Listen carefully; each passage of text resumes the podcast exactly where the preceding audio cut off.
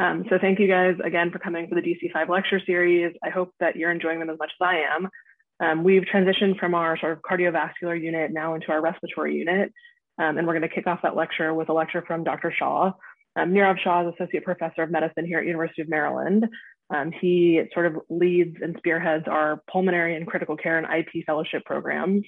It is a pleasure to introduce him today, um, speaking on hypoxemia. So without further ado, Doctor Shaw, go ahead and take it away. Great. Thank you so much, Andy. Um, thank you all for having me here today. I, I am excited to see so many friends on this call, and, and, um, and you know, hopefully today um, you'll realize that, that this is really, in my mind, a review um, over over kind of the the information that I think all of us learned at some point, but may have forgotten at different points. And um, and I'm hoping to bring it back up to the forefront of your memory with this talk on hypoxemia. Um, I'd like to, before I start, I'd like to thank uh, Doctor Nevins Todd. So over the last, I don't know, fifteen or sixteen years um, in conversations on a on a fairly regular, almost daily basis with Doctor Todd, I've learned a lot of um, physiology, and I've also um, borrowed some some images from him. So I, I'll uh, give him credit as well for that. Um, I'm going to start with just a brief case presentation. So an eighty-two-year-old male, ten-day history of cough, fever, chills, now with progressively increasing shortness of breath over a few days, history of prostate cancer, hypertension, and hyperlipidemia. You can see the vital signs here. Of note, the patient is slightly tachycardic, tachypnic, febrile, and is satting eighty-five percent on room air with a leukocytosis here. Uh, on imaging, you can see, um, and I put a, a, a normal x-ray as well as our patient's x-ray um, kind of side by side. You can see that, that you know, if I asked all of you what, what's going on here, you can see that the abnormality is on the right side, um, a consolidation, as well as maybe some haziness, um, Uh, hazy opacities in the in the right lower lung zone. Um, and this patient's diagnosis um, was community-acquired pneumonia. It started on supplemental oxygen, um, antibiotics, ceftriaxone and azithro. But on hospital day two, he had worsening shortness of breath and hypoxia or hypoxemia, increased white blood cell count with eighteen percent bandemia. He was placed on a non-rebreather and transferred to the M I C U and intubated. And when I looked at his data, he had a pH of seven point four, P C O two of thirty-eight, a P A O two of sixty-five. He was on volume control, fourteen, four fifty, sixty percent of F i O two and plus eight of PEEP. And, and in thinking about kind of what happened over this over this period, you know, what's his diagnosis? Is it really community-acquired pneumonia? Um, why did he get sick so fast? Why is he so hypoxemic? And, and what's his A A gradient? I would reflect that thinking back, Um, I would hope that that um, a lot of you can can go back and, and calculate his A A gradient. But the reality is, is that not everyone remembers all of the formulas and all of the, the thought that goes behind why um, someone's A A gradient uh, may be abnormal. Um, and so this talk is, is really kind of focused on, on thinking about these problems. So he was with a, a patient with community-acquired pneumonia, but his problem really was acute hypoxemic respiratory failure. And so our plan was to give him broad-spectrum antibiotics and then taper them down. Um, start him on mechanical ventilation and supportive care, avoid injury from the ventilator, extubate him as soon as possible, and, and tailor um, his antibiotics to, to what they need to be. Um, this is the book. Um, I hope all of you have it. I hope that all of you have read it. I hope all of you have read it multiple times. Um, I don't think it matters if you're a pulmonologist um, or a critical care doc that's a pulmonary trained person or an E M trained person or an anesthesia trained person or a neuro trained person. I think that respiratory physiology is central to what we do as critical care docs. And, and so I think that this is um, the book that that is the um, gold standard for that. And on the first page of West in chapter one, it says, the lung is for gas exchange. And so thinking about one of those gases um, is what the center of this uh, this talk today is. So just to clear up some definitions, um, although the terms hypoxia and hypoxemia are often used interchangeably, they're not synonymous, right? Hypoxemia is defined as a condition where arterial oxygen tension is below normal. Um, hypoxia is defined as the failure of oxygenation at the tissue level. It's not measured by a direct lab value, although some could argue that an increased arterial lactate um, accompanies tissue hypoxia. Um, hypoxia and hypoxemia may or may not occur together, and I hope that over the course of this conversation, um, that'll that'll be clearer. And, and generally, the presence of hypoxemia will suggest hypoxia. However, hypoxia may not be present in patients with hypoxemia if the patient compensates for a low arterial O two by increasing their oxygen delivery, which we're going to talk about. This can be achieved by increasing cardiac output or decreasing tissue oxygen consumption. Conversely, patients who are not hypoxemic might be hy- hypoxic if oxygen delivery to tissues is impaired or if the tissues are unable to see oxygen effectively. So nevertheless, hypoxemia is by far the most common cause of tissue hypoxia. And then anoxia is an absence of oxygen supply despite adequate blood flow. So oftentimes you'll hear these terms interchanged with hypoxia and hypoxemia, but I would say that we should be a little bit deliberate about how we use these terms. So a lot of this, as I said, is review. And, and this is, um, I was rounding this morning with our pulmonary consult team, and we were talking a little bit about, um, about this, this, this idea of pulmonary physiology. And um, I see that Doctor Lee is on this call as well. And, and so we're involved in a project that's basically looking at um, physiology concepts. And, and, and to not give away the punchline, but give away the punchline, it's that we all have decay of knowledge over time. And if you think about what you learned as a medical student and how much of that you retain as a critical care fellow, um, it goes down significantly. But it doesn't take much. It's going to take this next forty-five minutes to bring you back up to speed um, to, to where we are from a um, from the perspective of um, how much do I need to know from the physiology standpoint to fully understand hypoxemia. So oxygen, as you all know, is carried in two forms in the blood. And so I hope you'll forgive me for anything that's too simplistic for you, but I think it's good to start kind of at the ground and, and build up again. Um, it's dissolved O two gas in plasma, and then O two molecules that are bound to hemoglobin. And as you all might remember, um, thinking about where um, the hemoglobin, um, how the hemoglobin is configured, it can carry four molecules of oxygen, and both can be expressed as a concentration. And we come up with the total oxygen content in blood by adding these two numbers together. And so when we think about that, C A O two, or the content, oxygen content, is going to be expressed in milliliters of oxygen per deciliter of blood. And this is going to be O two bound to hemoglobin plus O two that's dissolved. And so the equation is, is here for content, right? The hemoglobin times one point three four milliliters of oxygen um, for, um, that each hemoglobin can carry, times the oxygen saturation of hemoglobin, plus what's dissolved, so zero point zero zero three milliliters of oxygen per deciliter of blood times the P A O two. So if you think about a normal hemoglobin of fifteen grams per deciliter, the oxygen binding capacity would be around twenty milliliters of oxygen per deciliter. And if you calculated the, the a, a normal P A O two of one hundred and multiplied that by zero point zero zero three, you can see that the, the contribution of dissolved um, oxygen is minimal. So you would get twenty point three basically for the content here, for total oxygen content. When we think about oxygen delivery, we're going to be thinking about the D O two is equal to the cardiac output times the, the content of oxygen. And so you multiply that whole equation by cardiac output, and that's going to give you oxygen delivery. And what's important is for us to remember arterial oxygen content versus delivery, because, and I borrowed this from Doctor Lee from years and years and years ago. Um, this is a, a table that basically shows you that just changing the P A O two and making your patient less hypoxemic by going from a P A O two to forty to fifty-three only changes your oxygen delivery from twenty-eight point three to thirty-one milliliters per minute.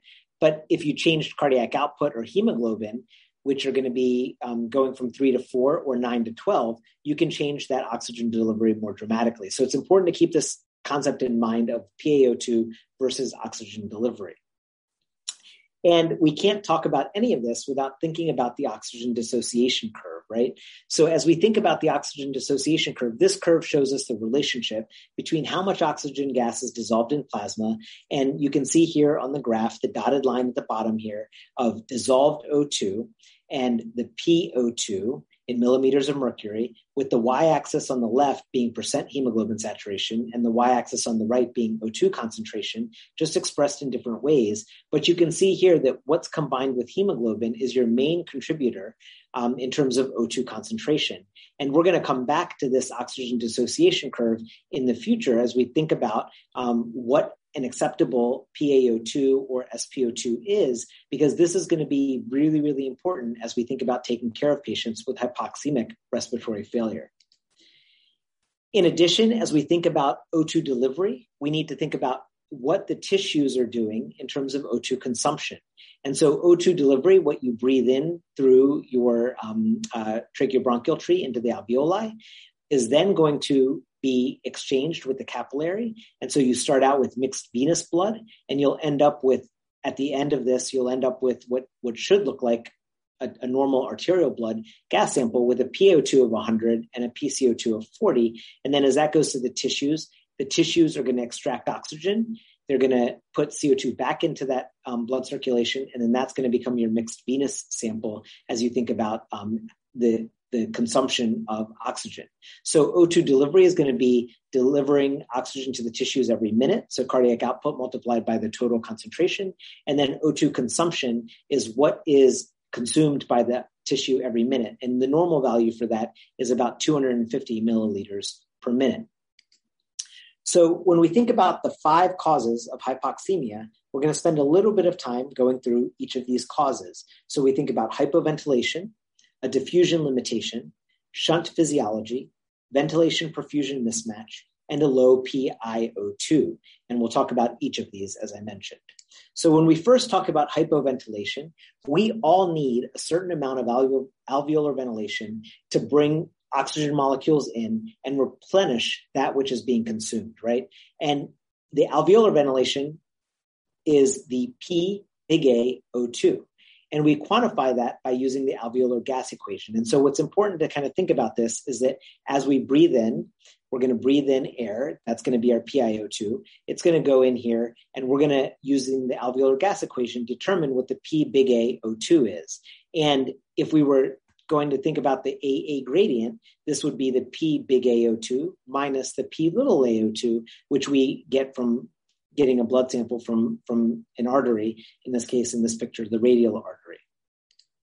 And so the alveolar gas equation, I want you all to remember this alveolar gas equation um, because there are five variables that are going to play a role in, what the, in, in how we kind of calculate what the P big A or P alveolar O two is. And so the first are variables that are in the P I O two or the inspired um, air, and that's going to be the F I O two or the fractional concentration of oxygen, which all of us currently um, are, are breathing twenty-one percent room air, right? It's going to take into account the barometric pressure. So at sea level, we're seven hundred sixty millimeters of mercury minus water vapor pressure, which is going to be um, forty-seven. So we're going to end up with our seven hundred sixty minus forty-seven times the F I O two, which will give us our P-inspired O two. And then the other variables are going to be related to the P big A C O two, which, if you think about kind of how we, we interchange these, the, the alveolar um, and the arterial C O two, you're going to basically take the alveolar ventilation equation, which is going to be C O two production divided by alveolar ventilation times a constant. And that's going to give us the number that we're going to use here. And that's going to be divided by our respiratory quotient, which we often use zero point eight as that number. So as you can see in, in hypoventilation, your alveolar ventilation is going to go down. And if your alveolar ventilation goes down, your P C, P little a C O two is going to go up, and that's going to be a number that's going to be used here.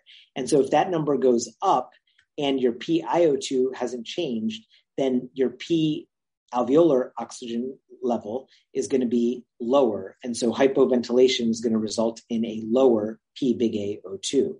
And so thinking about hypoventilation, there are some clinical scenarios that we all see in the I C U. So neurologic insult, for example, or brainstem stroke, um, medications or drugs, either intentional or accidental, most, most commonly opioids and benzodiazepines.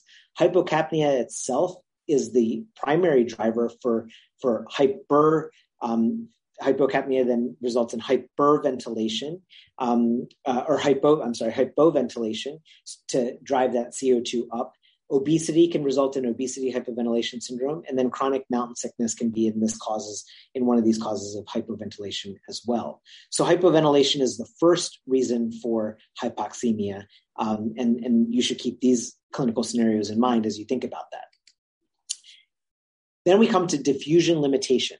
This is where oxygen does not equilibrate by the time blood reaches the end of the capillary. And so my outpatient um, primary specialty is interstitial lung disease, and we deal a lot with diffusion limitation in patients with interstitial lung disease. And so as we think about interstitial lung disease um, and dif- diffusion, we have to remember Fick's law of diffusion. And so you can see here that the um, that that we're looking at the area, um, the thickness, the diffusion constant, and then the change in pressure, P one minus P two. And D, or the diffusion content, is based on solubility defi- divided by the square root of the molecular weight of the gas. And so for your reference, C O two is slightly larger molecular weight than oxygen, but it's way more soluble. In fact, it's it, it diffuses twenty-five times faster through tissue than oxygen does. And so because of its um, solubility, um, even though it's a bigger molecular weight, it's going to have a much faster diffusion. And so thinking about how gas diffuses through tissue is important as we think about oxygen getting to the tissue and being able to be extracted. And so when we think about diffusion of oxygen across the blood-gas barrier, we have to remember that at rest, the P O two of blood virtually reaches that of the alveolar gas after a third of its time in the capillary. Um, blood spends only about three-fourths of a second in the capillary at rest, and during exercise, this is reduced to about a quarter of a second. And the diffusion process is challenged by exercise, alveolar hypoxemia, and thickening of the blood-gas barrier. And so I want to show you this graph from West that basically helps explain, and, and, and yesterday when we were rounding on our on one of our I L D patients, we drew this on the on the window as we were talking about what happens to this patient when they when they move around. But you can see here that P O two, so that's on the y-axis, and time is on the x-axis. You can see here that we start with some mixed venous um, oxygen level, right? And as we take a breath in, we quick we quickly Um, achieve within about a quarter of a second, really, we quickly achieve um, that amount of oxygen going from the from the um, alveolus to the capillary. And so now all of our hemoglobin is loaded up um, within a quarter of a second. And you can see here that the um, that the patient for about zero point five seconds um, really is not having gas exchange occur because all of it happened in this first part right here. So when this happens, you can see at the end that the alveolar and the um, um, capillary gases are equilibrated. And so this would mean that oxygen at this point is perfusion limited. But in a patient with abnormal lungs, Um, for various reasons, which we'll talk about in a second, but abnormal lungs that have a diffusion problem, you can see here that the slope of this curve is dramatically changed, and it takes almost the full three quarters of a second in this patient's abnormal lungs to equilibrate what's in the capillary with what's in the alveoli. But they still equilibrate. And so in this patient, this patient still would be a perfusion limitation. Now, in someone like our patient who had grossly abnormal lungs due to interstitial lung disease, that patient, you can see here that as they move, as the blood moves through the capillary, it never equilibrates with what's in the alveoli. There's this gap here. And because of that, this gap is present. This patient now has a diffusion limitation. So oxygen can be both diffusion and perfusion limited.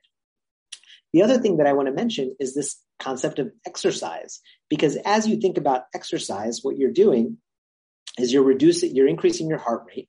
So as your heart rate goes up, your time in the in the capillary for your blood goes down from zero point seven five seconds to zero point two five seconds. So now this person who has abnormal lungs is in the same predicament as the person with grossly abnormal lungs, because at the end of zero point two five seconds, there is not equilibration between the alveolar and the capillary gas. And this patient now has a diffusion limitation. And you'll see that a patient with um, interstitial lung disease, for example, as they exercise, are going to drop their sats pretty rapidly, and they're going to need more supplemental oxygen. Um, and it might take a little bit longer for them to, to get back up to baseline when they stop. And so when we think about the pathological conditions associated with the diffusion limitation, kind of the prototypical ones are going to be emphysema with destruction of alveoli that, that markedly reduces the surface area for gas exchange, and then pulmonary fibrosis, which results in thickened interstitium, resulting in not enough time for gas exchange. The other illness that, that you might think of in here is also um, pulmonary hypertension or pulmonary vascular disease with a thickened capillary where the time required to get from the alveoli to the capillary is increased. And so again, you start to get this diffusion limitation. That brings us to our third, probably and most common reason for hypoxemia, and that's ventilation perfusion mismatch. So this is where there's an imbalance between total lung ventilation or airflow and total lung perfusion or blood flow. And this is characterized often by an increased A A gradient. And as I mentioned, this is the most common cause of hypoxemia. And when we think about what this looks like, we're going to see that there's a difference here between um, and, and basically a, a, a normal, low, and high V Q units. And so the way that I like to illustrate this is by thinking about this, looking at these pictures that I borrowed from, from Nevins, and that's looking at this patient with a dense consolidation on the right side. But if you look at their um, their min-ups here, you can see that they're, um, sorry about that arrow that's, that's uh, going crazy on the screen here. You can see that their vasculature has no problem at all. And so this person has low V Q ratio as you go from this alveoli uh, that's normal and capillary exchange is normal where there's no problem and the V Q is one to one, you get closer and closer to this where you get shunt physiology, where the V Q goes from, um, from closer and closer to zero and almost to zero where you get shunt, which we'll talk about in a little bit.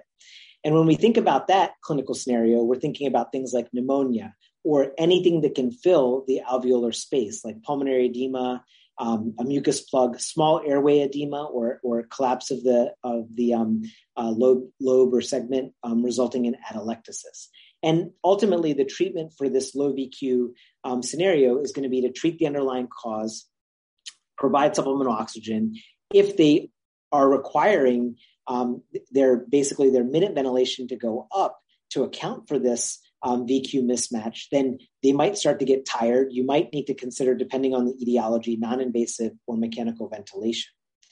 And then when we get to areas of high V Q ratio, we're talking about areas where the, the ventilation is not an issue at all, but you can see here on this image, there's a, a blood clot here in the pulmonary um, artery, which results in high V Q ratios, as you can see right here. And so the clinical scenarios, as we think about this, are going to be things like pulmonary embolism or emphysema, where there's a large amount of ventilation with a small amount of perfusion. So the perfusion didn't necessarily change, but the amount of ventilation did, as you get this big bullous disease that results in um, in, uh, in in the the perfusion of that alveoli being really kind of limited compared to what it would be for a normal um, for a normal alveoli. And again, for high V Q um, diseases, we're going to treat the underlying cause. We're going to provide supplemental oxygen. Um, these patients are going to get either heparin, they're going to get thrombectomies, they're going to get um, uh, lytics, w- whatever you decide is the is the right way to treat this patient. And then you, you can go on to, depending on the cause of the, the problem here, if it was emphysema, for example, maybe non-invasive ventilation would work, or if they were hypoxemic to the point and it was a it was a pulmonary embolism, then you, they probably would need mechanical ventilation because non-invasive wouldn't be indicated there. This brings us to the to the next cause of hypoxemia, and that's going to be shunt physiology. Um, this is where the V Q is zero. And in this case, it doesn't really matter how much oxygen supplementally you give a patient because the O two isn't really going to change here because you can't get that oxygen in, right? So in a low V Q situation, this is not completely occluded. So you can give supplemental oxygen and get this patient's O two up to be able to get the mixed venous P A O two or the mixed venous O two to get to be onloaded with oxygen and get a, a better P A O two. But in a complete shunt physiology, as you all know, um, prototypically A R D S, for example, um, giving them just supplemental oxygen isn't going to help this because you can't get the the alveolar O two up higher than, than what was already in the mixed venous amount, right? So this is a situation where you cannot correct hypoxemia with supplemental oxygen. So that brings us to the A A gradient. And and this is something important. I, I can't tell all of you how many times I've been on rounds where I've said, hey, let's let's figure out this patient's A A gradient, and, and I get a bunch of blank stares, right? So we have to, as critical care docs, be able to calculate the A A gradient. So that's the P alveolar O two minus the P arterial O two. And a normal number is about ten to twenty. You'll hear oftentimes this, this idea of age divided by four.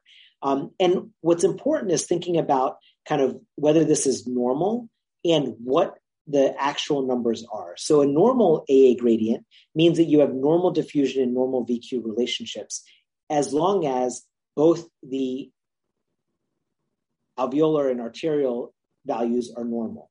But if you have a normal A A gradient where the alveolar and arterial numbers are individually low, that's where you start to think of maybe the cause of, of this patient's um, uh, um, issue with hypoxemia is a low P I O two or hypoventilation. And then the kind of situation that you are most commonly familiar with, which is where the A A gradient is elevated, um, that's going to be a direct result of a diffusion abnormality, a low V Q, and or shunt physiology.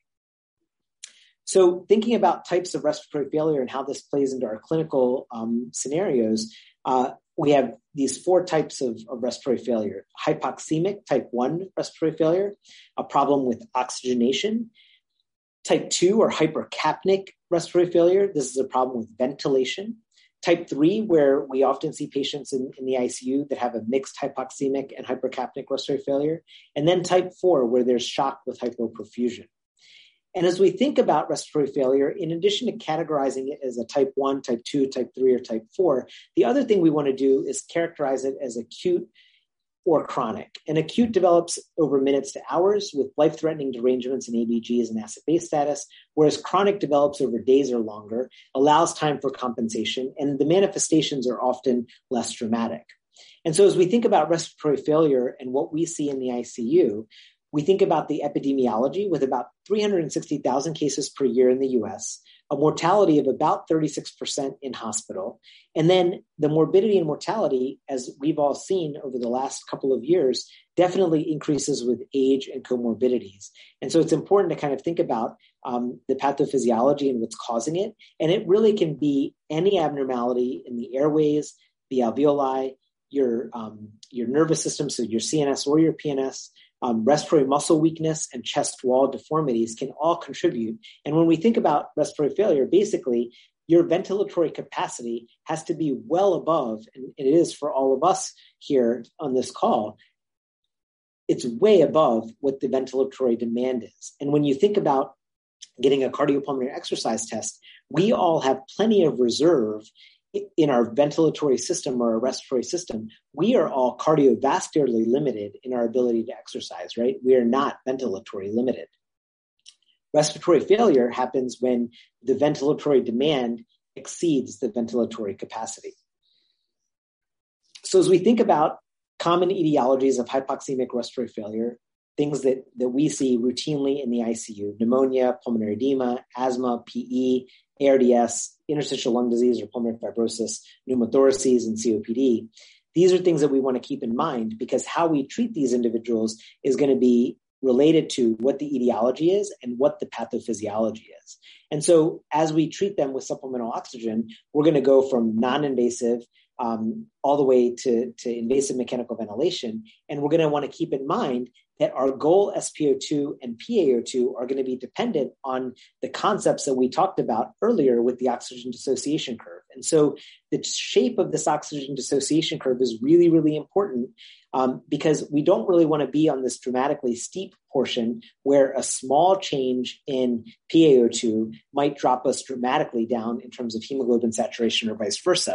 So for example, if we look at this slide here, I really want to be on this curve from here over. But at the same time, you can see that if you go from a P A O two of sixty all the way up to a P A O two of six hundred, you're not getting a dramatic difference in your um, percent hemoglobin saturation because of the shape of this curve, right? And so the importance here is to remember that I don't really want to be Um, much outside of my sweet spot here of sixty to eighty for my P A O two, because if I go higher, I'm going to buy myself some ventilator-induced lung injury, which we'll talk about in a second. Um, and if I go lower, I'm going to drop down on the hemoglobin, um, uh, the oxygen dissociation curve, and I'm going to drop down with my hemoglobin saturation dramatically from a P A O two of sixty, where I might be in the ninety percent range, to if I just go to a P A O two of fifty, I might be in the sixty to seventy percent range, right? So this is really important to think about. And, and dissolved oxygen here, you can see, is not the main contributor, as we talked about earlier. It's going to be what's combined with hemoglobin. So let's go into a, a case presentation here, and then we'll, we'll kind of highlight some, some other um, points that we want to think about. So this is a twenty-five-year-old male, status post a motor vehicle crash at high speed, um, who was found unconscious at the scene with a G C S of three. He regained consciousness en route to the E D and was found to have bilateral femur fractures, rib fractures, and the pulmonary contusion on the right. He was stabilized and went to the O R for fracture repair, and then he was sent to the multi-trauma I C U for further management. And you can see his, his chest x-ray right here, multiple rib fractures. You can see some sub-Q air here. Um, this patient is intubated and doesn't, based on this imaging, um, things are probably not going to look so awesome right away. His ventilator settings on arrival to you are S I M V twenty, six hundred, one hundred five. So you can already see that this was probably set in the operating room and then left on as, as the patient arrived to the to the multi-trauma I C U. He appeared to still have neuromuscular blockade on board from the O R. He was five foot nine inches tall. His vital signs are shown here: tachycardic and regular. Um, he's uh, breathing right with the ventilator at twenty, and his oxygen saturation is ninety-four percent. And you can see here his gas is seven forty-eight, fifty, two twenty. Actually, that, that's probably an error right there. That's probably incorrect. Um, Uh, seven forty-eight, fifty, two twenty um, doesn't make a lot of sense there, but focus here on the um, on the fifty and the two twenty um, as we think about what to do now. So as you all take a minute to, to or, or twenty seconds to think about what are you going to do now, um, think about the ventilator, think about what we're going to do for the patient, think about what that gas looked like in terms of the C O two and the um, and the P A O two, and what the patient's vital signs look like.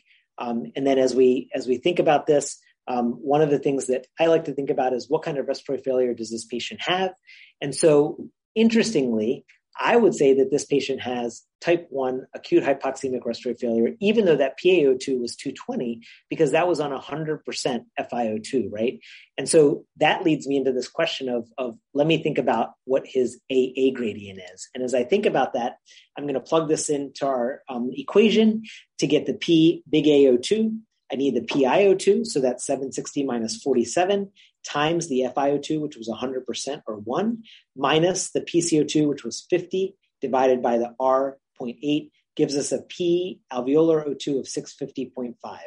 And if we subtract the P A, P arterial O two, we're going to get an A gradient of four thirty point five. So A here, the big A, is much higher than the little a. So this must be related to a diffusion abnormality, a V Q mismatch, or shunt physiology. And so thinking about this patient with the contusion and the right-sided opacities um, and the rib fractures, I'm going to think that this patient is, is likely having um, a combination of some of the stuff, but a V Q mismatch for sure, and potentially even some diffusion abnormality if stuff is filling the alveoli in terms of the contusion. So how would you treat him? So think about this for a second. Um, let me um, see if, uh, if, if if you all agree with me. Um, I would say that the first thing I want to do is adjust the ventilator mode. I don't like S I M V in this patient. Um, I don't like S I M V in general, quite honestly, but um, but in this patient for sure. Um, S I M V, I would switch to a, um, a, a volume control mode um, where I can control the tidal volume and um, make sure that I'm giving the same tidal volume for every breath that the patient gets as he wakes up. Um, I'm going to also want to decrease that F I O two with a P A O two of two twenty. I really don't need an F I O two of one hundred percent. I'm going to treat the underlying cause. I want to minimize oxygen demand. I want to prevent ventilator-induced lung injury. And if he remains hypoxemic, I'm going to consider additional therapies. And so I want to talk about some of these things now for the, for the last part of this talk, and then open it up to, to questions and thoughts and comments. So this is one of my favorite pictures um, that I like to, to, to quiz folks on, and that's what are the types of ventilator-induced lung injury? In this patient's case, Um, one of the, and and and kind of in, in talking to all of you today about hypoxemia, one of the ones that I want to focus on mainly is this idea of oxygen toxicity.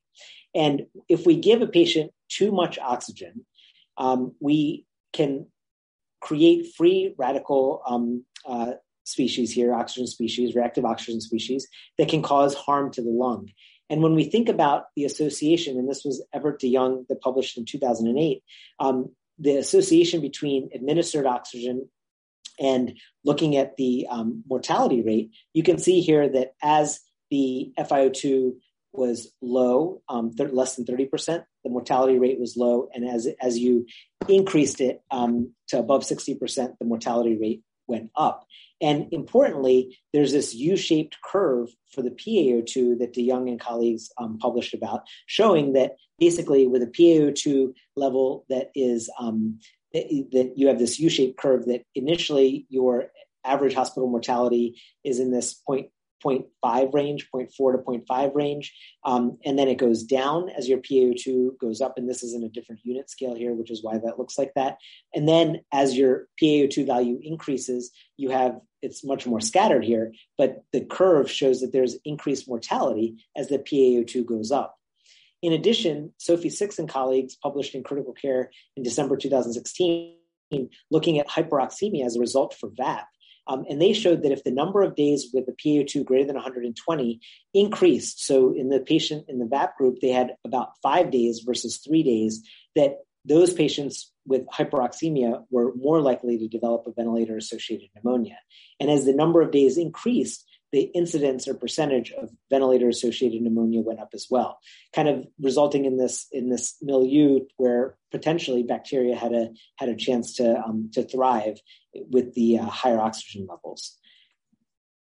The other thing that we want to think about as we take care of patients with hypoxemia is that not only do we want to provide them with supplemental oxygen, but it's also our job to minimize their oxygen demand. So in a lot of our patients, they have fever, so treating their fever, um, preventing hyperthermia. Um, critical care patients in the neuro I C U, for example, um, hyperthermia has been shown to be incredibly harmful. If we're using treatments, um, like neuromuscular blockade to help with patient ventilator synchrony and to reduce ventilator-induced lung injury, and to treat our patients with A R D S, for example. We want to make sure we eliminate shivering because that'll increase your oxygen demand. We want to make sure we're using adequate sedation and using proper ventilator settings to increase the patient ventilator synchrony to decrease how much oxygen is being consumed by the, by the tissues. If after all of that, we have refractory hypoxemia, then we start thinking about additional therapies, things like inhaled vasodilators or prone position ventilation, and then ECMO, which you're going to get um, plenty of conversation on over the course of the year and curriculum about ECMO. So I, I briefly wanted to talk about um, inhaled vasodilator and what the ra- ra- vasodilators and what the rationale was. Um, so in in a In patients with refractory hypoxemia, in A R D S patients, for example, we know that A R D S is a heterogeneous disease and that certain lung segments are going to be more affected than others. And as you think about these patients, they have a fair amount of shunt physiology, and we need to help kind of recruit more alveoli, if you will, to help improve this shunt physiology or change the V Q um, uh, matching for our patients' lungs. And so by giving inhaled vasodilator therapy, we know that they'll reach the normal lung more than the diseased lung. It'll recruit blood flow to functional alveoli and decrease your shunt fraction, and thus um, improve your hypoxemia. And it'll attenuate regional hypoxic vasoconstriction. And so this is just a, a, a graphic that I like to, to use um, from thorax from a long time ago, just showing that your diseased alveoli is going to get less of the inhaled vasodilator as you give it to them, and you'll get less vasodilation of that capillary associated with that diseased alveoli and more related to the alveoli that versus I V um, vasodilators, which will non-selectively dilate all the capillaries. And so it's very important that in these patients, we think about kind of inhaled vasodilators for refractory hypoxemia, knowing that it doesn't necessarily change mortality, but it gives us some time to help with their oxygenation and their hemodynamics. And when we're thinking about the parameters that we want to target, the P F ratio, the A A gradient, and then the hemodynamics, specifically the, the um, S p O two, the mean P A pressure, cardiac output, or the C B P, we want to aim for a fifteen to twenty percent increase in these numbers with time. And so we're mainly using, here at Maryland, we're mainly using um, uh, inhaled prostacyclin for this, for this purpose. Prone positioning is another strategy to use, and, and that's because we know that ventilation strategies can result in atelectasis in the dependent regions of the lungs, resulting in increased shunt and worsening hypoxemia. And so when we think about prone positioning, we know that there might be some, some I guess, multifactorial reasons why we get improved oxygenation, inc- including potentially increased end expiratory lung volume, regional changes in ventilation, and better V Q matching. And when we think about what happens in these patients, the heart becomes um, dependent and the diaphragm is displaced. You get decreased posterior compression in the lung parenchyma. And so if you think about kind of blood flow and ventilation and the fact of that V Q matching, you basically get improved ventilation and oxygenation by putting a patient in the prone position. And this was a the seminal paper by um, uh, Gattinoni et al. Um, that basically showed that you get this improved aeration um, as you make the heart be um, dependent and allow the, the lungs to aerate better. And then the Proceva study that was published in two thousand thirteen um, with this Kaplan-Meier curve showing the the, um, the difference between the prone and the supine group in regards to mortality. And so this is something that we are doing, um, all of us on this call are doing for patients with A R D S, um, severe hypoxemia in centers without other salvage therapies and with experience in using prone positioning and using it a lot in the last year and a half with our patients with COVID pneumonia. And the last slide I'll share with you is, is this one, which is ECMO. And, and I think that this one, um, we all know that it's indicated for severe but potentially reversible respiratory failure. And I'm sure that this will be covered in a future talk.